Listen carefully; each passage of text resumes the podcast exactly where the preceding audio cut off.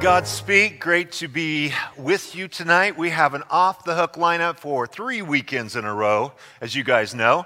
And uh, I suspect that a few people are uh, slipping out tonight uh, so that they can come in the morning because David Barton's going to be with us at uh, 9 and 11. And Madison Cawthorn, Congressman Cawthorn, you remember his epic video. He got a standing ovation in our church for uh, saying, Madam Speaker, you are not God. And uh, so he's going to be uh, at 9 and 11. He'll speak for the first 10 minutes, and then David will share his message. And then at 1 o'clock, Madison's going to have the whole service, and he's going to be preaching on the story of Esther. You don't want to miss it. I spent time with Madison yesterday in a live stream, and uh, what, a, what a fine young man he is. A real credit to uh, Congress. There's not a lot of bright spots at Congress, so it's great to be able to celebrate those. And then the following weekend, on Saturday night, with the barbecue, following the barbecue, we have Will Witt from PragerU. And if you're a little older and you don't know Will, all the young people know Will. So you should Google Will. He's like viral on YouTube. He's got over 5 million views on YouTube with PragerU. And he has a new book, and he'll be here with his new book, signing that book and uh, he'll be with us all weekend, but he'll have the whole service next Saturday night. And then the following weekend, we have Eric Metaxas. So it's just like a freight train of freedom is coming your way with all of this goodness that's happening. Hey, our servants team, if you didn't bring a Bible, you forgot a Bible, or maybe you don't own one, maybe you're visiting, they have a Bible, just raise your hand, they'll get one of those to you. And if you don't have one, uh, a Bible of your own at home, please take that home as a gift. We have had people uh, come to church, get saved, take a Bible home. And uh, now I also have to talk to you about if it's like gathering pencils or pens, if you have six of these Bibles at home, we're short, so bring a few back. it works both directions, right?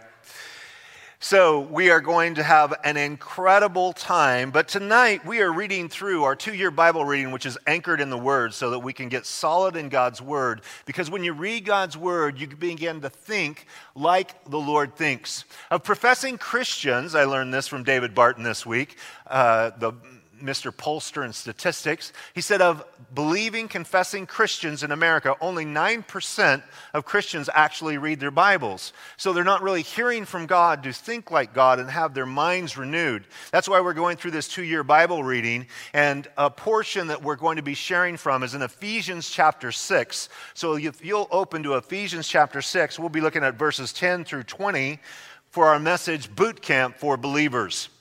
So we look at the whole armor of God. We're going to look at our strength, our enemy, and our armor.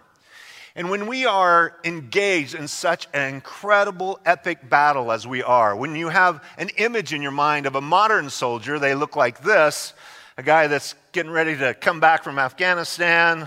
Uh, well, we, I don't want to get into that debacle, over here we have an ancient soldier that Paul the Apostle is going to be building this whole concept and applying the armor of the soldier to the Christian's armor. And there's seven pieces of armor that are delineated in this passage of scripture, and we want to find out about that. But you know, every time of conflict where there's soldiers, there's warriors, there are people that rise up and become heroes of those battles, heroes of those wars. They become known. We have medals and awards for people like this. The Medal of Honor is the highest award for bravery you can have in the United States. And it has to be awarded to you through Congress. It's a Congressional Medal of Honor. And I have a number of war heroes growing up and being a real movie buff. My favorite old school movie is a movie by the name of Sergeant York with Gary Cooper. Any of you ever seen it? Okay, so we have some old people like myself. So, uh, this American hero of World War II was Alvin York. He was this guy that lived out in the woods, and he lived a radical life. He became a Christian, and he was involved with a church that were, were basically pacifists. And so, when he got drafted for, for World War I, he didn't want to go fight. So, he filed for uh, to be a conscientious objector. through a process of things, he finally surrendered and said, Okay, I think the Lord wants me to fight. And he was uh, the most, one of the most decorated heroes of World War I, a guy that didn't want to fight in the first place because he was such an uh, incredible marksman. They were given a mission to go on this mission to capture a railway that the Germans were using. And as they headed that way, they got pinned down by machine gun fire, and a number of his, uh, his superior officer was killed, and a number of his mates were killed. And so he personally, on his own, uh, snuck around and killed some 20 to 25 Germans that were in these um, machine gun nests. And then they ended up capturing 135 uh, German soldiers and marched them to a uh, neighboring company to take over watching them. And he was this incredible war hero. And he would not let them do the movie unless Gary Cooper played him. And Gary Cooper did not want to play the role. And they said, I tell you what, you just go spend one week with this guy in the mountains of Tennessee. And if you don't want to, after, after you spend a week with Alvin, the person was convinced, you'll want to do this. And so after a week, Gary Cooper came back and said, I'll do the movie. It was an, it's an incredible story. It's got this old time preaching in it about believing in Jesus and prayer and faith. And when he arrived back in New York, there was a ticker tape parade. So different than how soldiers are honored today in our nation. Every epic season of conflict in the world will have heroes that rise up and also people that are zeros that fade away. You know, even in our modern times, in the fight for liberty, Pastor Rob McCoy here at Godspeak was a hero last May when he opened up the church in defiance of the county's law rule that no churches can meet. And it really started a fire through California and is still spreading across the nation because of that courage to stand up. But it's not just pastors, it's people that are in Congress, it's people that are, even as we see this clip of someone that is running a hair salon in the beauty industry. Check out this clip. Salem salon owner who reopened her business before it was allowed is now suing the state and Governor Kate Brown. Lindsey Graham is the owner of Glamour Salon. She opened her business on May 5th in protest of the governor's stay at home orders. At that point, salons were not yet allowed to reopen in Marion County under the phased reopening. Graham claims the governor and several state agencies engaged in a systematic effort to harass her and her family. The 10 days following that opening, I was harassed and bullied by four different government agencies in an attempt to intimidate me to close my business down and obey the government. I received letters, I received emails, I received verbal threats, I received a visit to my private residence by Child Protective Services, I received certified letters. Um, basically, any way they could reach me to try to intimidate me, they did. Graham also says she was fined $14,000. She has filed a civil rights lawsuit in federal court. We reached out to Governor Brown for a response to this lawsuit, but her office declined to comment on pending litigation. So, no word from Governor Brown, right? And uh, our neighbors to the north are um, crazy in very strong terms but uh, Lindsey Graham's with us here today, and I wanted Lindsey to come up and say hi to y'all.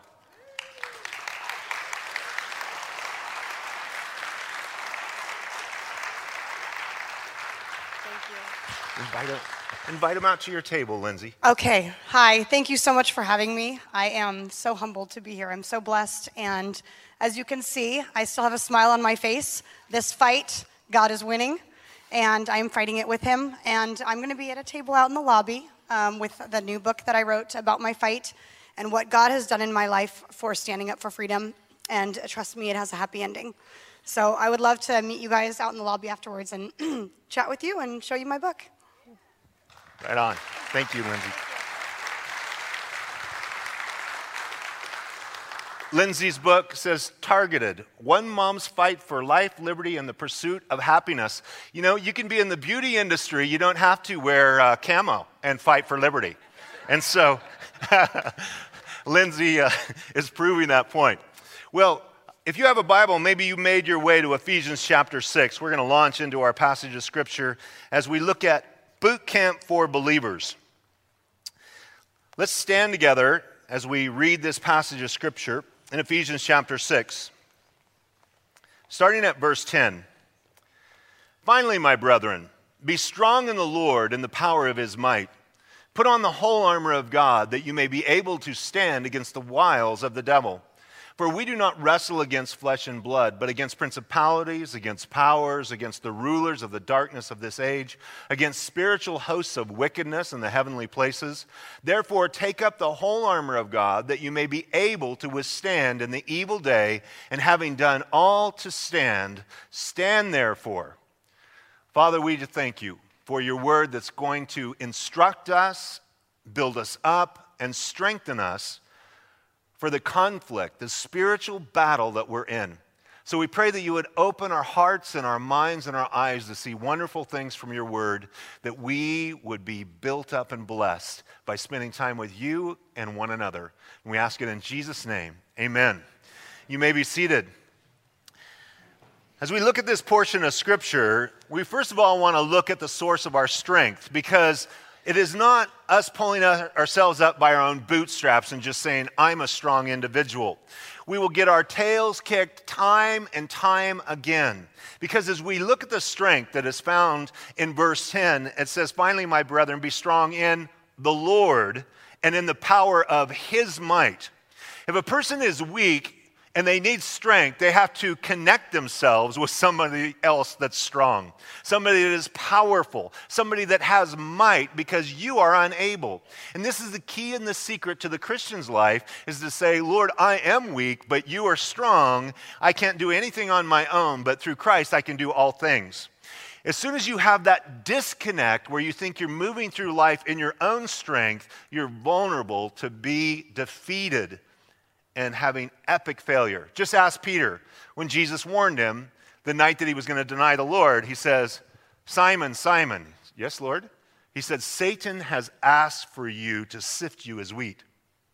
It specifically means that Satan asked for Peter by name to Jesus. Can you imagine that?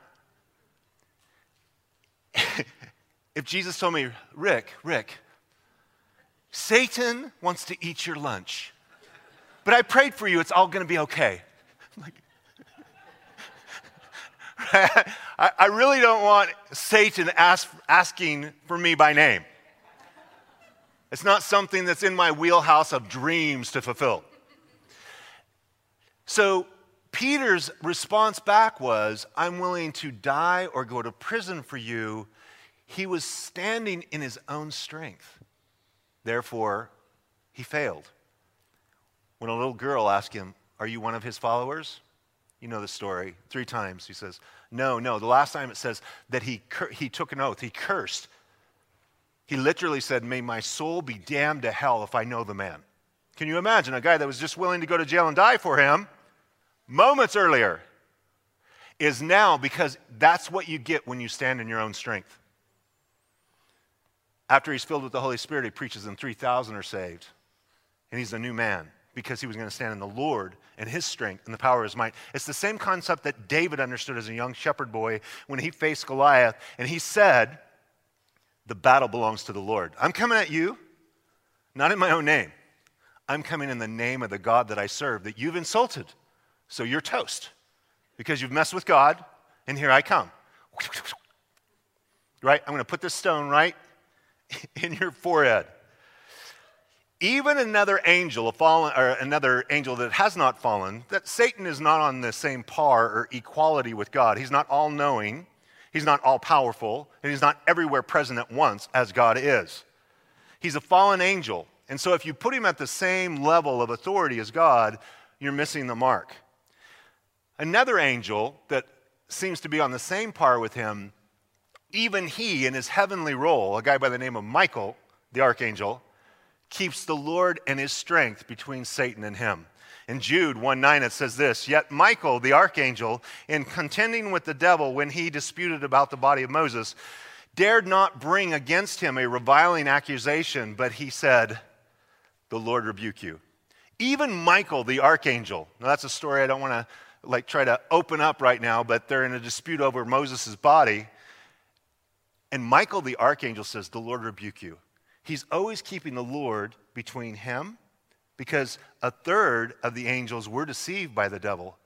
So even Michael is cautious when he interacts with Satan and saying, The Lord rebuke you.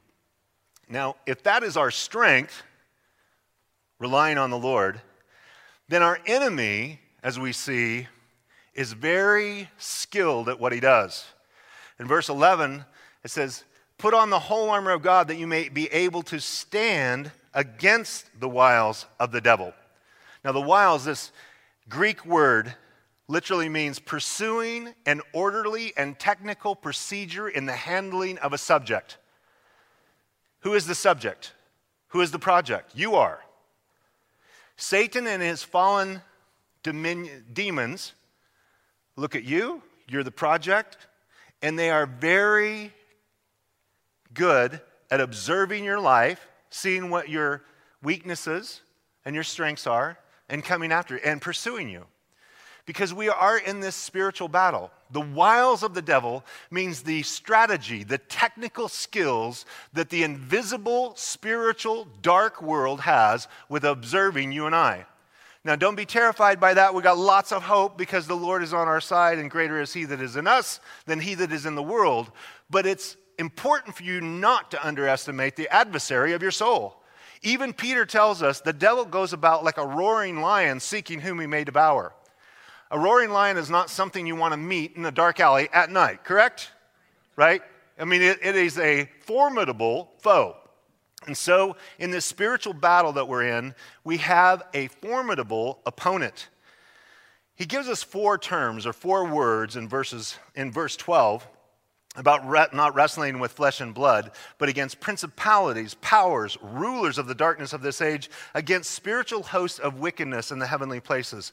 And this is kind of the plethora of these creatures, these invisible creatures to our human eyes, that we're in a wrestling match with. The third word down, rulers, is this word cosmos krator, which means cosmos, world, and krator, holder, or the Lord of this world. It's a, almost like some kind of Star Wars dark villain. Cosmos. Cosmos Krator. And so here he is in this world, operating in our lives, messing with our lives. We think our conflicts are with flesh and blood. Haven't we been thinking that for the last year? We're looking at Biden, we're looking at Pelosi, we're looking at Schumer. We're looking at these individuals saying, I think they have a demon inside. Right? You think there's some kind of spiritual influence, obviously, going on in our world. And it doesn't mean that these people are demon possessed, but obviously, people are instruments of a dark world or an angelic world, either for God or against the things of God. And we're really wrestling with unseen forces, but there's human faces connected to them, right? Have you wondered how the entire globe could be being swept away by this thing? How is that possible? Unless there's some kind of orchestrated, demonic, spiritual battle. So, the tools and the boot camp for believers is so important for us to realize hey, I know that there's people that are representing a policy or some law that we're, is unpopular or we don't like, or is robbing us of our freedoms, but realize we're wrestling with something more than that. That there's a real spiritual dynamic going on. Now, it's not just here in Ephesians 6 that Paul the Apostle is telling us about this person, this creature, this satanic the devil himself and his fallen demons because Jesus said of him in John 12 31, the ruler of this world. Jesus called Satan the ruler of this world. Paul the Apostle calls him in 1 Corinthians 4 4, the God of this age. Paul says again in Ephesians 2 2, the prince of the power of the air, the spirit that now works in the sons of disobedience. When Jesus was tempted by the devil in Luke chapter 4, he shows him all the kingdoms of the world and says, I can give these to you basically on a silver platter. And it says, The devil said to him, All this authority I will give you and their glory, for this has been delivered to me, and I give it to whomever I wish. Therefore, if you will worship before me, all will be yours. He said, All these kingdoms of the world, all this authority has been given to me, and it's mine to give to you. If you'll just bow your knee, you'll worship me. And if Jesus would have, in any of the temptations, succumbed to the lust of the flesh, the lust of the eyes, or the pride of life, we would still be stuck in our st- same conundrum, lost in our sins, destined for an eternity separated from God. But because Jesus did not surrender to any of those things, and Jesus never argued with him at this point and said, No, sir, it's my dad's world. He never argued with him. Jesus called him the God of this world, the ruler of this world. So, how'd that happen? The Lord gives dominion to Adam and Eve in the garden.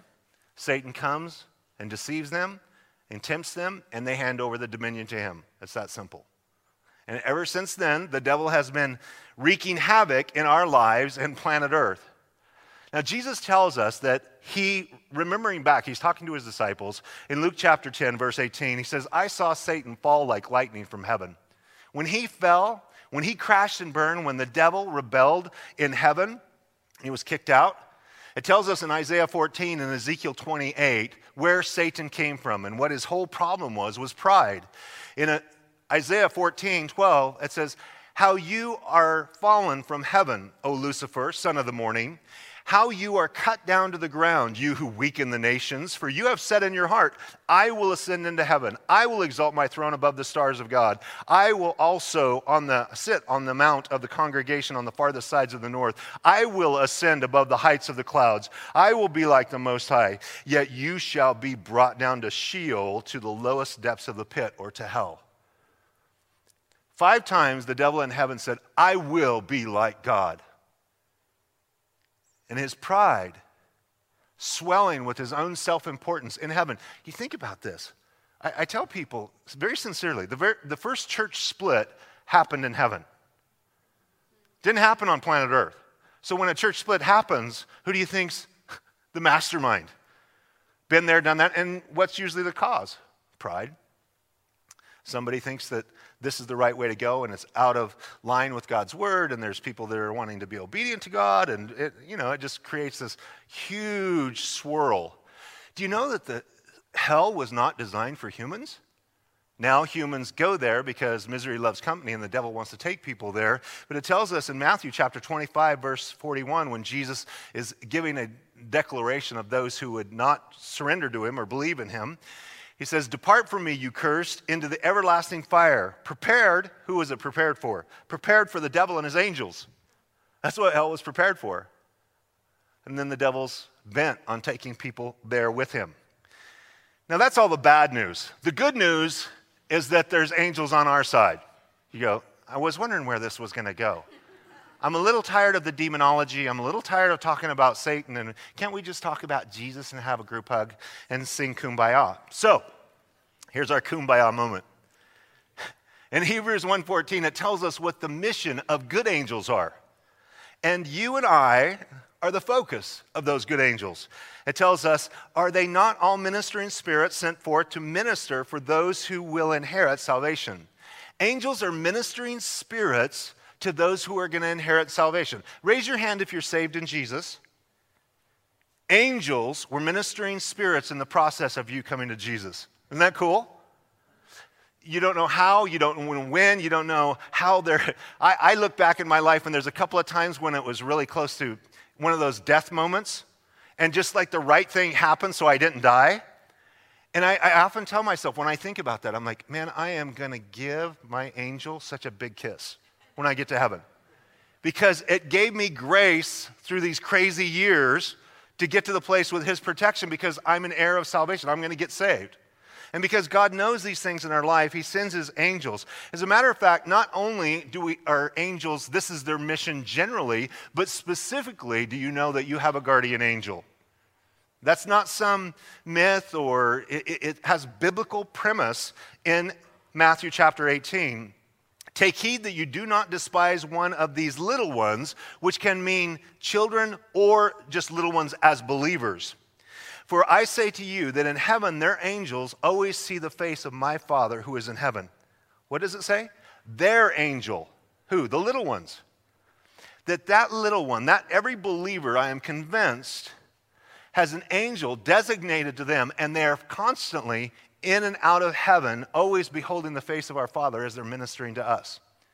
Now, just as I want to give a big kiss to this angel that has so protected my life, there's a couple of times that it was a little too close, and I want to ask him about that. I'm like, weren't you cutting that just a little bit close? Right?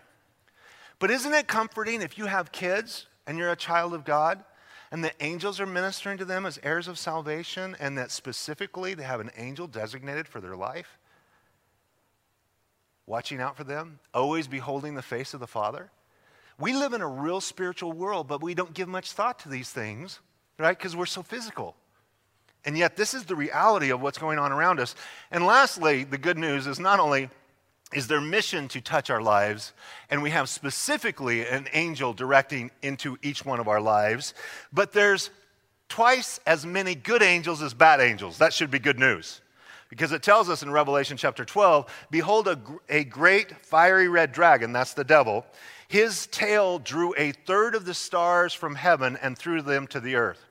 This third of the stars is the angels that fell and were deceived by the devil and his pride, came to planet Earth, became now known as demons. But two thirds of the angels are still with the Lord doing this ministry to those who are heirs of salvation and specifically to people that are uh, they're assigned to and ministering to.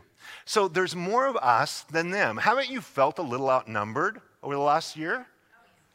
How many of you felt like we're in this minor, uh, minority? But the reality is, the country's pretty much split down the middle. Get red states, blue states. I mean, 27 governors or attorney generals of 27 states, more than half, wrote a letter to file a petition against President Biden's vaccine mandate. 27 states. It's not just some people down at Godspeak. Uh, praise the Lord. Sometimes I think people think only people down there at Godspeak talk about these things. It's not so. The whole world is looking at this going, what is the disconnect? Or there's something that is crazy.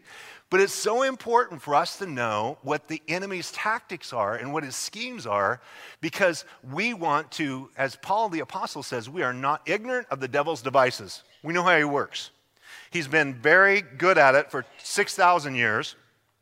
And I thought about these two generals in World War II.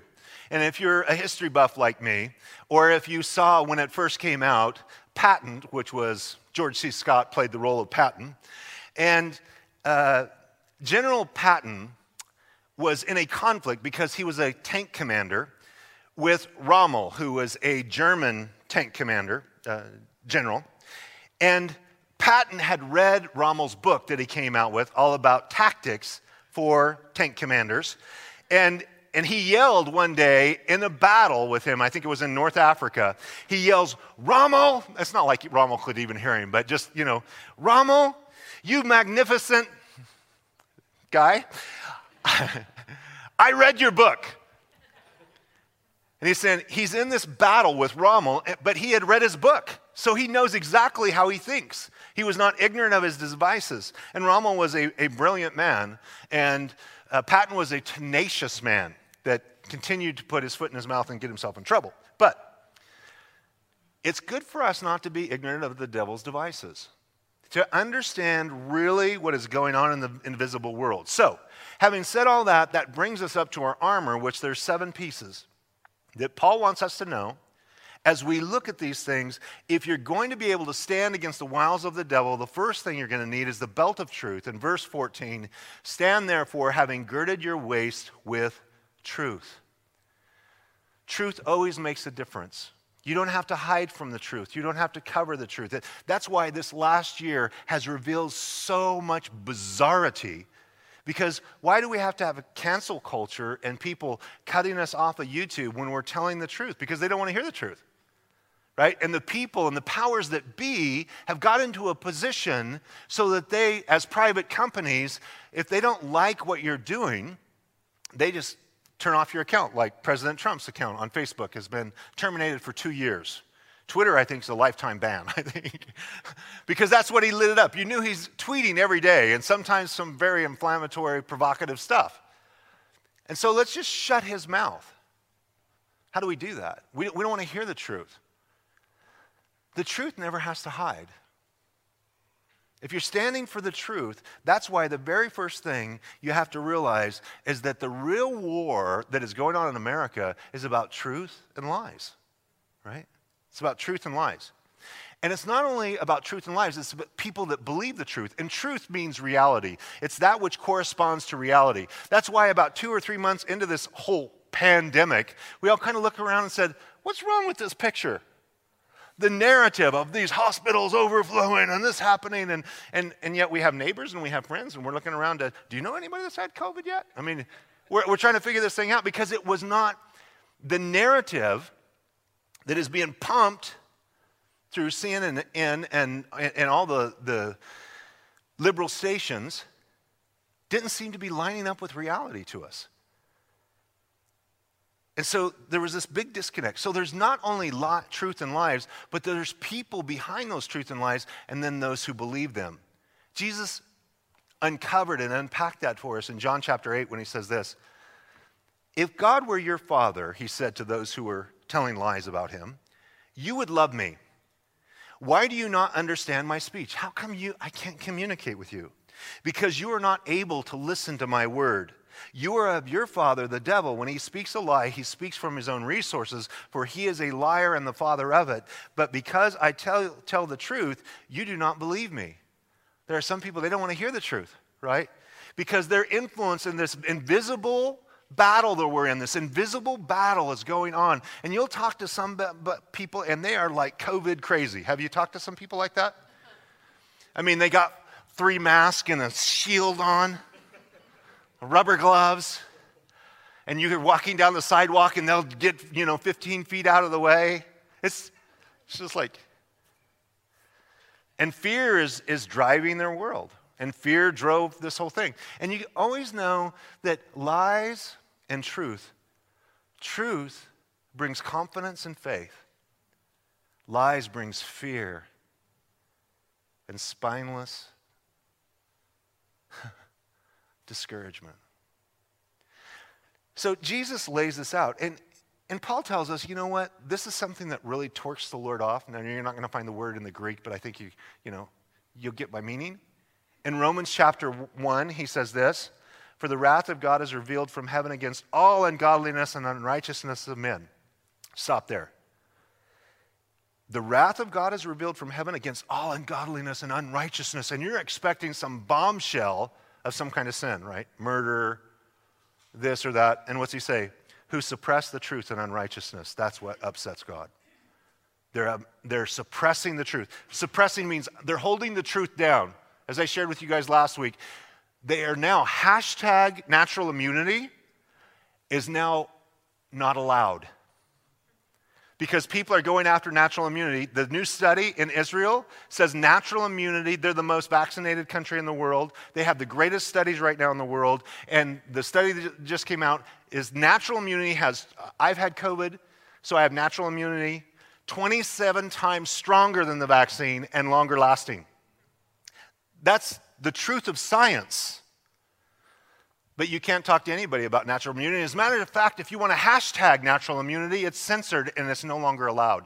It, it will be shut off. Isn't it bizarre what's going on? Not only does the Lord hate it when they suppress the truth, but he says this because what may be known of God is manifest in them, so that they are without excuse. Because although they knew God, they did not glorify him as God, nor were thankful, but became futile in their thoughts, and their foolish hearts were darkened. Professing themselves to be wise, they became fools. once you finally know the truth of these things and then you hear these talking heads on these things, you're just like, like, haven't they got the memo?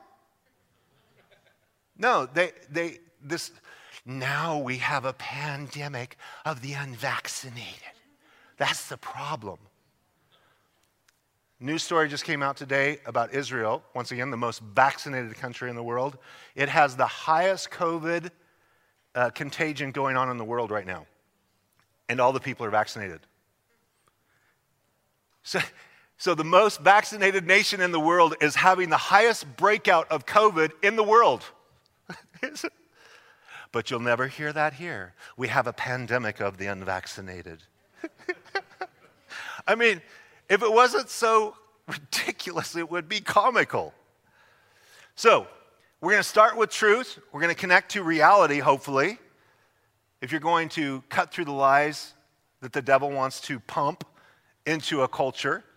But secondly, the breastplate of righteousness, because what happens after that is shame, right? Have any of you been shamed and condemned and virtue signaled because you're killing grandma? You don't have your mask on. You don't have your vaccine. How come you're killing grandma? It's like, well, first of all, grandma's not living at my house. Why am I killing grandma? But it's the virtue signaling, right? So, having put on the breastplate of righteousness. So, the first thing you want to do is connect to truth and reality, which we're trying to, right? Amen? Secondly, the breastplate of righteousness is the, the, the attack of the enemy is to condemn your soul right now we're not only we have a couple of things we have the covid corona craziness with the, the uh, covid karen giving us the eye about masks and things but then on the other hand we have the critical race theory thing that's going nuts so therefore all white people are white supremacists according to critical race theory if you're white you're a white supremacist you didn't know that they have to inform you and you say I know my own thoughts. I'm not a white supremacist. They said, even in your unconscious mind. That means, so you're telling me even if I was racist, I wouldn't know it? like, are you a moron? So, what they try to do is talk to me, is just shut your mouth. You're a white supremacist. And I'm also a Christian, and I'm also heterosexual in orientation. So, I'm. And, I also think people that come across our border, I'm all for immigration. I just think they should go through the legal process, right? So I'm a xenophobe. And if I say that there's only two genders, which is, a, I thought until the last like year was like a medical fact. It's like biological, there's male and female, right? But now there's a hundred gender different. I mean, you have to be so creative. How can you even come up with a 100? I mean, you're the most bizarre person in the world. And therefore, I'm a white supremacist, I'm a xenophobe, I'm a homophobe, I'm a patriarch, all this stuff, and it's all to shame, condemn me so that I just shut my mouth, go sit in the corner, and suck my thumb. That's the goal. So, why do I need the breastplate of righteousness? Because I know God has cleansed me and forgiven me of my sins. And I have a confidence in God that I'm right with God. So it's harder for humanity to condemn me when God's not condemning me. You may want to condemn me, but God's not condemning me. You see, the whole point of righteousness in this armor, just like the strength and the power is God's, the armor has to be God's. Connecting to His truth connecting to his righteousness as it says when Jesus came in John 3:17 for God did not send his son into the world to condemn the world but that the world through him might be saved. Jesus didn't come into the world to condemn the world or virtue signal he came to save us because we were lost and broken people. Romans 3:22 says, "Even the righteousness of God through faith in Jesus Christ to all and on all who believe." You can be 100% forgiven and 100% right with God through faith in Jesus Christ and his finished work on the cross, his death, his burial, his resurrection, as it says in 2 Corinthians 5:21, "For he made him who knew no sin to be sin for us, so that we might become the righteousness of God in him." And lastly, Romans 8:1 says, there is therefore now no condemnation to those who are in Christ Jesus. So if God's not condemning me, but the culture and the people and their rhetoric is condemning me, how can I stand? See, the whole goal is to stand in this battle, right? So they're throwing all this garbage at me, and if I don't know who I am in Christ, I will cave and fold like a cheap suit. You have to know who you are in Jesus. And it doesn't mean it produces arrogance. As a matter of fact, on the opposite, it produces humility. God's forgiven me. I deserved hell. I was a mess. I was a dumpster fire on my way to hell. I was messed up. Thirdly, the good news army boots that we have in this incredible armor. In verse 15, having shod your feet with the preparation of the gospel of peace. It's this picture of the soldiers' uh, boots. They were sandals and they had cleats inside of them, so for traction in hand to hand combat. And so they would look like a cleat or an army boot strapped up the calf. And everywhere you go, notice what it says that your feet are prepared with the gospel of peace, meaning that wherever my feet take me, I get to bring the good news of the peace that comes with knowing Jesus. And so you come into a situation and there's conflict with people's souls between them and God, and you share the love of Jesus with them, that He loves them, He wants to forgive them. He paid the price on the cross for their sins, rose from the dead, and they surrender their life to Him, and you just keep walking by and you leave peace behind you wherever your army boots of the gospel of peace take you into your workplace, into your family. How many people, in the midst of all that we have going on, a couple of hundred people have gotten baptized in the last few months here at Godspeak. They're getting saved with the gospel of peace. And they came in in the conflict and the turbulence of their soul, and they came in and they discovered truth, and they came in and discovered God's love, and they left here with peace, and, and their life was changed. We've had people that just come in and they just start weeping when they see the community without masks and people sitting shoulder to shoulder and hugging each other. And they're overwhelmed because they're designed as creatures to have fellowship with God and with humans. And it's inhuman what the tyrannical leaders in our government are doing. Because when we see the studies and the science and everything that's coming out of Israel, that are hard facts, medical facts, and this administration gives no acknowledgement whatsoever, you realize for the first time it's not about the vaccine, or it's not about the sickness, it's about control. It's about training the entire next generation to wear masks and do what they're told so that in this next generation, all those who have young children, they will be their little robots in 15 years. It's all about that experience. It's unbelievable what's going on and unfolding before us. You see this incredible gospel piece where it tells us in Romans 10:15 how beautiful are the feet of those who preach the gospel of peace. Everywhere you go, the beautiful feet take you to bring God's peace to humans. The fourth piece of the armor is the shield in verse 16 above all taking the shield of faith with which you will be able to quench all the fiery darts of the wicked one. So our shield of faith comes up, and the devil's shooting all these fiery darts. You know how they would do in old school uh, with arrows? They would wrap the tips with oil and pitch, whatever, and they'd light it on fire. And so they soldiers would have to soak their shields in water so that when those fiery darts hit, it wouldn't burn their shield. And so our faith is to quench the fiery darts. And he's constantly shooting fiery darts through in your thoughts in your mind, like, God doesn't love you. God doesn't care about you. If God cared about you, he wouldn't let this happen. You know what? You're going to lose everything. I mean, all the things. Uh, have you ever had those fiery darts shot at you? And because the battle is in your mind, right? Boom, boom, boom, boom. In faith, you have to know the Lord and say, I'm going to trust God. You know, and I, am not, I know all these thoughts, but God, I know God loves me. And I, I have to fall back. You know, when I don't understand what's going on in my life, I fall back on what I do know. And I know that God loves me because He says so.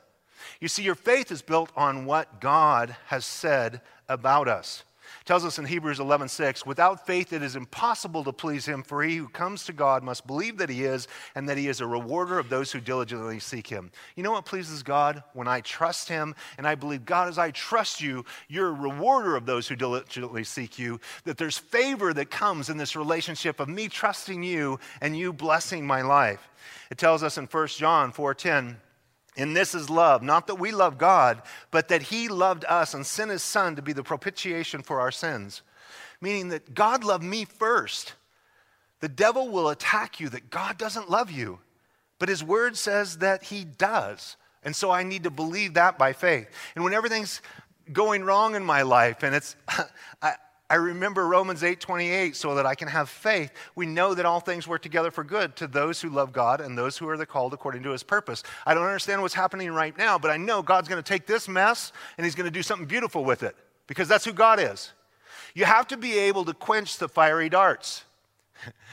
Greg Laurie says a h- hilarious story about this. He was preaching with great passion, and a person that he had a lot of respect for was on the front row of church, and uh, he was his mentor. And he's preaching this passionately, and he says, Beware of the diary farts of the enemy. and the whole place busted apart, and he couldn't, he couldn't regain his composure. So, can I warn you to beware of the diary farts of the enemy? He's trying to shoot these, these diary farts right into your brains. It's, it's, it's a terrible thing. Terrible thing. So, the shield of faith. The shield of faith discovers God's word, believes it in your heart, and so when the devil attacks that truth, you don't believe it. You can quench that fiery dart. Fifth piece of the armor is the helmet of salvation. And the helmet of salvation is to protect our mind that we can know that we're truly, sincerely saved. Do you struggle with security and assurance in your salvation? I'll have people through the years, you know, I, they love Jesus. I mean, they've, they've answered 30 altar calls, they've been baptized 10 times. They, they have a hard time with their, the assurance of their salvation. But do you know that you can know beyond a shadow of a doubt that you're saved? That's what John tells us in 1 John 5:13. These things I have written to you who believe in the name of the Son of God that you may know Notice that, that you may know that you have eternal life and that you may continue to believe in the name of the Son of God. You can know beyond a shadow of doubt. The helmet is to protect your mind when the devil comes along and says, You're not a child of God. You're such a big phony. You, you know, you're not going to walk. Well, you know what? You're just going to blow it anyway. The spiritual battle is invisible and it's all in your mind. And you have to understand that. The sixth piece of the armor is the sword. It's your only defensive weapon, an actual one that you can attack with. In verse 17, the sword of the Spirit, which is the word of God. Jeremiah says of God's word, Is not my word like a fire, says the Lord, and like a hammer that breaks rocks and peaks the rock in pieces? Three times when Jesus was tempted by the devil, all three times he said, It is written, it is written, it is written. He knew God's word. So therefore, you have to have God's word hidden in your heart, or you have no weapon when you are tempted right? It's like, yeah, what the preacher said. That doesn't work. You have to have your own weapon, right? You have to know God's word. For all three times, Jesus said in Matthew 4 4, It is written, man shall not live by bread alone, but by every word that proceeds from the mouth of God. All three of these quotes are from the book of Deuteronomy, Jesus' favorite book, obviously. It is written again, You shall not tempt the Lord your God. For it is written, You shall worship the Lord your God, and him only you shall serve. All three times when he's tempted, he doesn't get in a bickering match. He just says, Boom, this is what the word of God says. Boom, he's got a sword. That's what he's dealing, that's how he deals with the devil, is the word of God. So you have to know the word of God in order to be lethal in a spiritual battle. And if you don't know the word of God, you will be defenseless and helpless and worse than bringing a knife fight to a gunfight, you have no knife at all. You have no gun. You have nothing. So the sword of the Spirit is vital for us to understand this. And lastly, we have the communications. In a military conflict, Communication is everything. When they bombard early, usually, they're trying to go for the communication centers because the people that are up in the front lines and those who are in the back, and if they're lobbing mortars or whatever, they have to be able to communicate with one another. And if there is no communication, the, the, your opponent is already toast. They're toast. That's what prayer is. Prayer is seeking the Lord not only in your personal walk, but on behalf of those who are around you. As it says in verse 18 of Ephesians, praying always with all prayer and supplication in the Spirit, being watchful to this end with all perseverance and supplication for all the saints, and for me that utterance may be given to me, that I may open my mouth boldly to make known the mystery of the gospel, for which I am an ambassador in chains, that in, in it I may speak boldly as I ought to speak. Now pray, man. Pray, pray, pray. Pray for your own life. Pray for your family. Pray for those who are around you. Pray for your preachers that they have boldness. And that's what Paul's saying. Hey, you guys, would you pray for me? Would you pray for me? Would you pray for Rob? Would you pray for our team so that we continue to be bold? When you're in the front taking the shots, you're the one that may be getting arrested, you may be whatever. There is a tremendous temptation. I, I just want you to know I'm a pretty peace loving guy. There's a tremendous temptation. I'm from Idaho. I'm just going to go to Idaho with my lovely wife, and we're going to hang out, and we're going to water ski, and we're going to hang out in the woods, and we're not going to worry about anything else. I'm sure none of you ever had that temptation. the Lord's like, no, hey, I want you to speak up. I want you to be a mouthpiece. I want you to say, I want you to stand for me. You see, there's always this desire in our own nature just to retreat, right? Just to retreat I mean, who needs the hassles? Who needs the, you know, stinky emails? Who needs the, the posts, the Facebook? Po- who needs that, right? Who needs the drama? It's not like you wake up and go, I think I'm going to create some drama today. Well, I know some, there are some people that way, but the majority of us are not that way. The majority of us are just peace-loving people, and we want, we want peace. But, you know, when the threats come, that's when we actually have to pray for more boldness. That's what happened in Acts chapter 4. They threw the apostles in prison. They came home from prison, and rather than just getting out of Dodge and living a peaceful life, says, Now, Lord, look on their threats and grant to your servants that with all boldness they may speak your word. And they were all filled with the Holy Spirit, and they spoke the word of God with boldness. God, give us more boldness to share the love of Jesus with a lost world, to stand up and to be instruments of truth in these dark times. Once again, as I mentioned it earlier, 1 John 4 4, you guys, we have the victory. Because the Lord tells us, He who is in you is greater than he that is in the world. You are filled as the temple of the Holy Spirit by the God of the universe that created the heavens and the earth in six days. You know, this time of life, there are heroes that rise and there are zeros. When I saw Governor Newsom double down and talking about how he wants to, as soon as the FDA approval comes, he wants to give our children the vaccine. I was so upset. I'm like, it's not even FDA approved, and children are not even susceptible. And the risk reward, if somebody's over 65 and has comorbidities and they need protection, they need to evaluate that for themselves. But children are not even at risk and yet, this is doubling down. This vaccine that is shown to be harmful and vaccine injuries for little ch- to uh, young men that are in the 17 to 25 with you know inflamed hearts and various things now they want to take it down to a new level so our hero for the week have you ever wished you could just go into congress and deal with something in a peaceful way not a stupid January 6th way, right?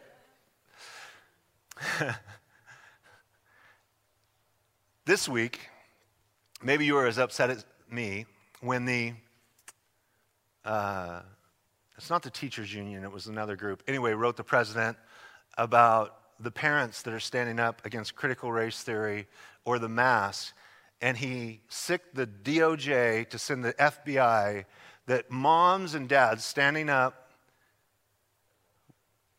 with this freedom that we have to these elected officials stand up and to speak up are now domestic terrorists.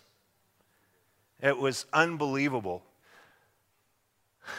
400,000 illegal immigrants are coming across the southern border, and they won't stop that, but they're going to send the FBI after moms standing up for their kids at a school board meeting. Is there anything more moronic I mean, it's just, it, it literally, it, it's so ludicrous.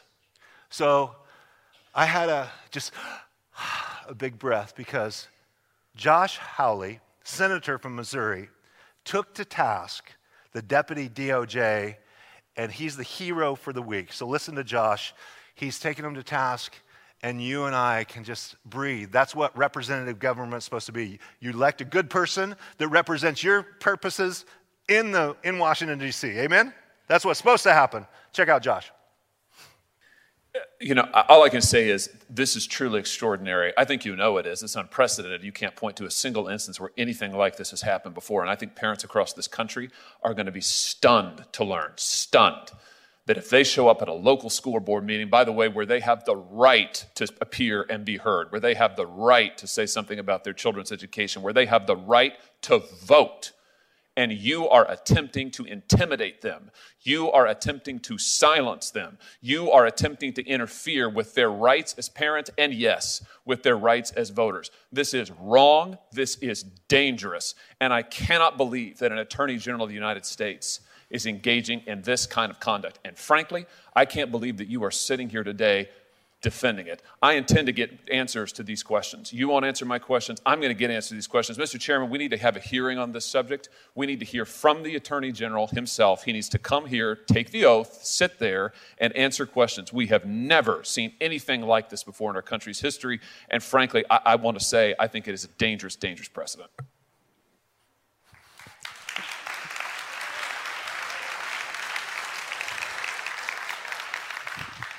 May his tribe increase. So we're, uh, we're praying for more people like that to make it to Washington in 2022. And um, may God help us because we have to maintain our Christian uh, focus on just sharing the love of Jesus, but we also have to be salt and light to enter the public square to uh, rescue our nation, or we're not going to have the freedom to preach the gospel anymore. So may the Lord help us but behind the scenes, we are in a spiritual battle, not just with flesh and blood.